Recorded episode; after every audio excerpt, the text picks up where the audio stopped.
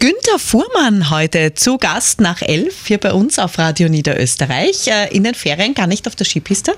In den schönen Vormittag. Na, fürs Skifahren bin ich ein bisschen spotschert in der Zwischenzeit. Ich mag nicht unbedingt was brechen. Außerdem, gut, der Wind ist grauslich, aber wie Sie gerade gesagt haben, die Sonne scheint. Ich kann es kaum erwarten, wenn es morgen ein bisschen windstiller ist, dass ich wieder einen ordentlich langen Spaziergang durchs schöne Weinviertel mache und dann vielleicht äh, über Weltgeschichte wieder mal stolpern, wie einem das in Niederösterreich so passieren kann. Äh, Sie haben sich jetzt auch mit einer Ausstellung beschäftigt. Sie kuratiert Clementine d'Orléans zum Beispiel, eine der bedeutendsten Frauen im 19. Jahrhundert, die ähm, sehr, sehr viel Zeit bei uns in Niederösterreich verbracht hat. Ähm, über die werden wir plaudern, oder, in dieser Stunde? Sehr gerne, ich freue mich schon drauf. Na, dann machen wir das. Jetzt mal Musik. Schönen Montagvormittag. Ein echter Weinviertler heute zu Gast nach elf, Günter Fuhrmann. Ähm, bis heute verbindet sie eine große Liebe zum Weinviertel. Gibt es irgendein Lieblingsplatzerl vielleicht, eins, das nicht jeder kennt, das Sie haben im Weinviertel? Also mein Lieblingsplatzerl ist natürlich mein Heimatdorf Steinebrunn. Das ja. ist äh, Katastralgemeinde von, von Drassenhofen, ganz im, im, im Nordosten, direkt an der, an der Grenze zu Mähren. Und da gibt es einen Weg, wo ich einfach, wenn ich dort spazieren gehe, da geht die, die, die Seele auf. Das ist der Grenzweg, das ist auf einer Kuppe und wenn ich nach Westen schaue, habe ich einfach das Hügelpanorama von, von Mikolauf, den Paulauer Bergen, Schweinbader Berg bis nach Falkenstein und Richtung Osten schaut man runter auf Walditze Felsberg, die alte Liechtensteinische Residenzstadt. Und da hat man wirklich einen Himmel so breit und so weit wie, wie, wie kaum wo und, und einfach eine Landschaft. Das ist so wie, ja, so wie ein Stickel Italien, aber übersetzt auf Weinviertlerisch. Also das ist wirklich, wer, wer, wer Urlaub für die Seele machen will und nicht weit fahren will, einfach zu uns kommen, Ende auf 5 großartig, kann ich jedem empfehlen. Da leuchten die Augen.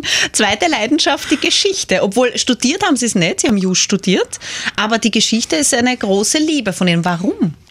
Mein Vater hat immer gesagt, hast du zwei Linke, studiere die Rechte.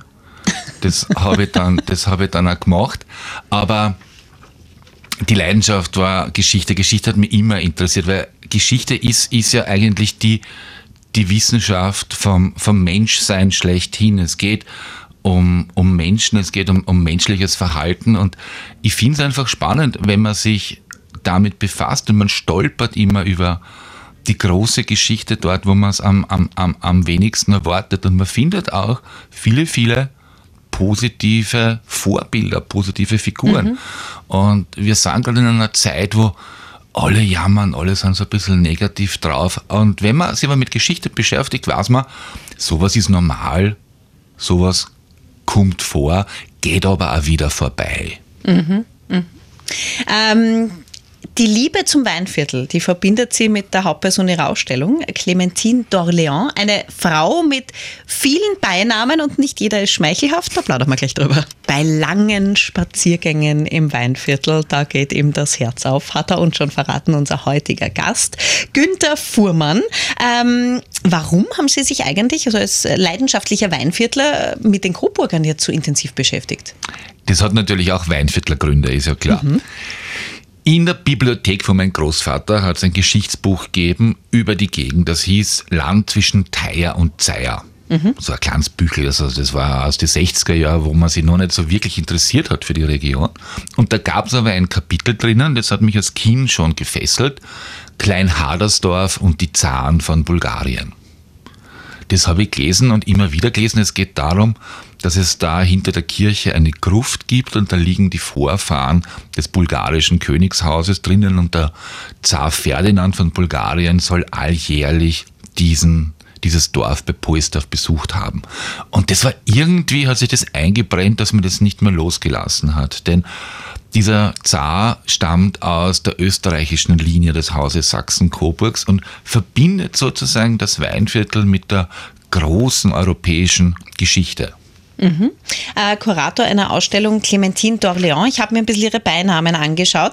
Äh, nicht alles an nett. Influencerin, okay, klügste Tochter des Bürgerkönigs, nehmen wir auch noch. Albtraum des Zaren, Schreckgespenst des Kaisers von Österreich. Ähm, warum?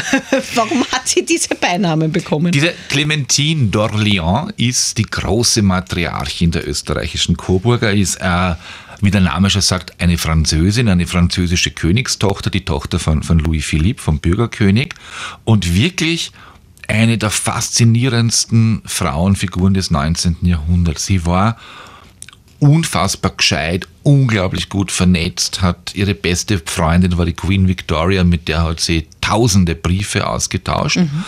und ihr großes Ziel war, sie war so richtig so ein bisschen, ja, eine ziemliche Glucke. Okay. Vor allem dem jüngsten Sohn gegenüber dem Sohn Ferdinand und für den hat sie sich eingebildet, eine Krone. Mhm. Und die einzige Krone, die damals frei war, war die von Bulgarien. Und so mit 70, wir sind im 19. Jahrhundert wohlgemerkt, 1887 ist sie 70, beginnt sie auf einmal ein diplomatisches Feuerwerk abzubrennen, um ihrem Sohn Ferdinand den bulgarischen Thron zu verpassen. Und genau da entstehen diese Beinamen, ja, weil alle europäischen Mächte, der Kaiser Franz Josef in Wien, der Otto von Bismarck in Berlin, äh, Frankreich, England sagen, Hände weg von diesem Experiment, aber der Clementine, der war das pfeifegal. Die hat das durchgezogen. Die hat das durchgezogen. Und sie hat es erfolgreich durchgezogen und hat da damals als wo andere Damen ihrem Alter, ihres Standes eher so die Matriarchinnen in einem Landschloss war, hat sie die politische Landschaft Europas auf den Kopf gestellt. Mhm. Was sie auch mit der Etablierung der Gynäkologie als Wissenschaft zu tun hat, darüber bleibt man noch bis 12 hier bei uns auf Radio Niederösterreich aktuelle Ausstellung gerade im Palais Coburg zu Clementine d'Orléans. Günter Fuhrmann äh, heute bei uns zu Gast. Wir haben schon geplaudert. Eine Frau, die durchgezogen hat, was sie sich in den Kopf gesetzt hat. Und eine Frau, der wir die Etablierung der Gynäkologie zu verdanken haben als Wissenschaft. Wie kam es da dazu? Das ist eines dieser, dieser Sachen bei der Recherche, wo einem dann selber fast der Mund offen steht, wenn man, wenn man, wenn man das entdeckt. Äh, die Geschichte hängt zusammen mit dem jüngsten Kind. Die Clementine hatte schon vier Kinder und wollte aber ein fünftes haben. Es war die jüngste Tochter, war da bereits 14 Jahre alt und die Clementine fast 43 und wir reden da vom Jahr 1860. Und sie hat halt erleiden müssen, was, was, was leider viele, viele erleben müssen. Es hat nicht geklappt. Also wir wissen es von einem Brief der Erzherzogin Sophie, äh, dass sie mehrere Fehlgeburten hatte. Und was macht die Clementine dann? Sie macht eine Recherche, wer ist der beste Geburtshelfer in Wien und entdeckt einen jungen Arzt aus Zissersdorf im Weinviertel, mhm. den Dr. Karl Braun. Und diesen Arzt, dem vertraut sie sich an und der bringt dann erfolgreich ein Baby zur Welt. Das ist der Ferdinand künftiger König von Bulgarien. Und die Clementine ist, ist überwältigt, dass es geklappt hat und protegiert diesen Doktor daraufhin. Also sie macht ihn nicht nur zu ihrem Leibarzt, sondern sie richtet ihm die erste gynäkologische Praxis der Welt mhm. im Palais Coburg ein und mit ihrem Einfluss, ich meine, die Clementine ist eine der engsten Vertrauten vom Kaiser Franz Josef, also das wird man sicher noch genauer nachforschen, nachhaken müssen. Aber kurze Zeit danach kann der, der Dr. Karl Braun äh, den Lehrstuhl für Gynäkologie an der Uni Wien einrichten. Das ist der erste dieser Art der Welt. Wir können uns das nicht vorstellen. Das Tod im Kindbett, das war, das war alltägliches Schicksal. Also Frauen, die nicht im Kindbett starben, waren bis dahin die Ausnahme, nicht die Regel. Mhm. Und dieser bedeutende Weinviertler Arzt, also ich glaube, es gibt nicht einmal eine Gedenktafel noch an seinem, an seinem Geburtshaus, äh, als dessen Nachruf erscheint, steht in der Zeitung, kein Mensch hat mehr Leben gerettet als dieser Mann. Also ein ganz bedeutender Arzt. Und was er getan hat für, für um dieses schreckliche Schicksal des, des Todes im Kindbett zu beenden, ja, da hatte diese Clementine von d'Orléans so im Hintergrund die, die Fäden gezogen. Einer der bedeutendsten Frauen des 19. Jahrhunderts, noch bis 18. Februar die Ausstellung Bis 18. Februar Dienstag bis Sonntag von 10 bis 19 Uhr im Palais Coburg in Wien. Kulturmanager Günther Fuhrmann heute zu Gast nach Elfi auf Radio Niederösterreich.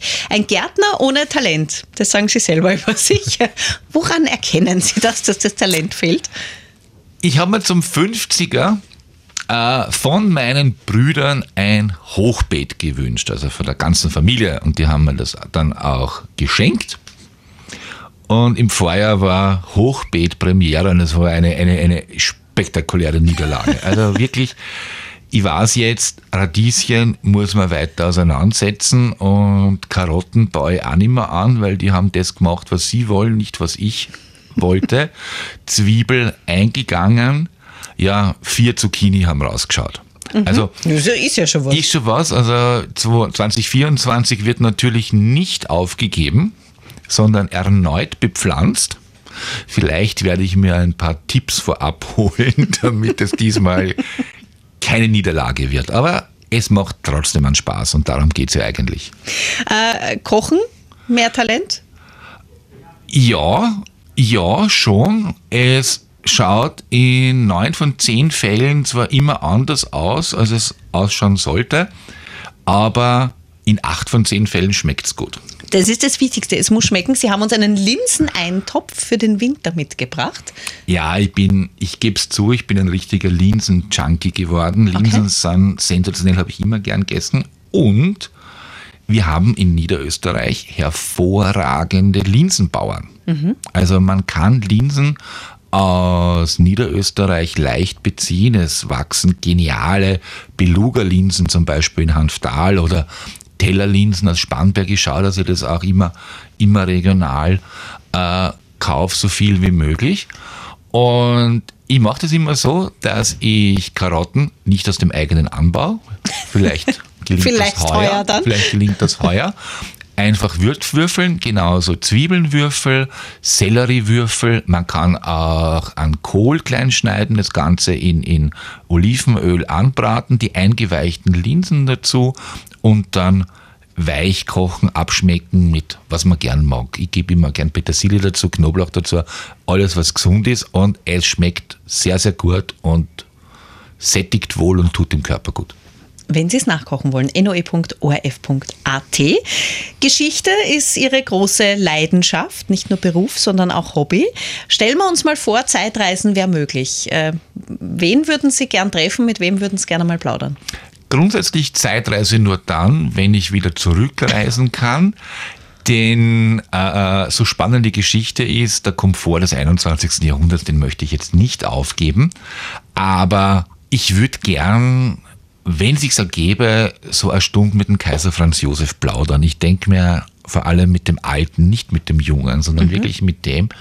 Jetzt saß der 60 Jahre da in, in, in, in Mitteleuropa und hat da versucht, das irgendwie so durchzujonglieren und einfach so mit ihm zu diskutieren, wie ihm das vorgekommen ist. Also das würde mich, das würde mich schon reizen. Herzlichen Dank fürs Vorbeikommen, Günter Fuhrmann. Danke für die Einladung.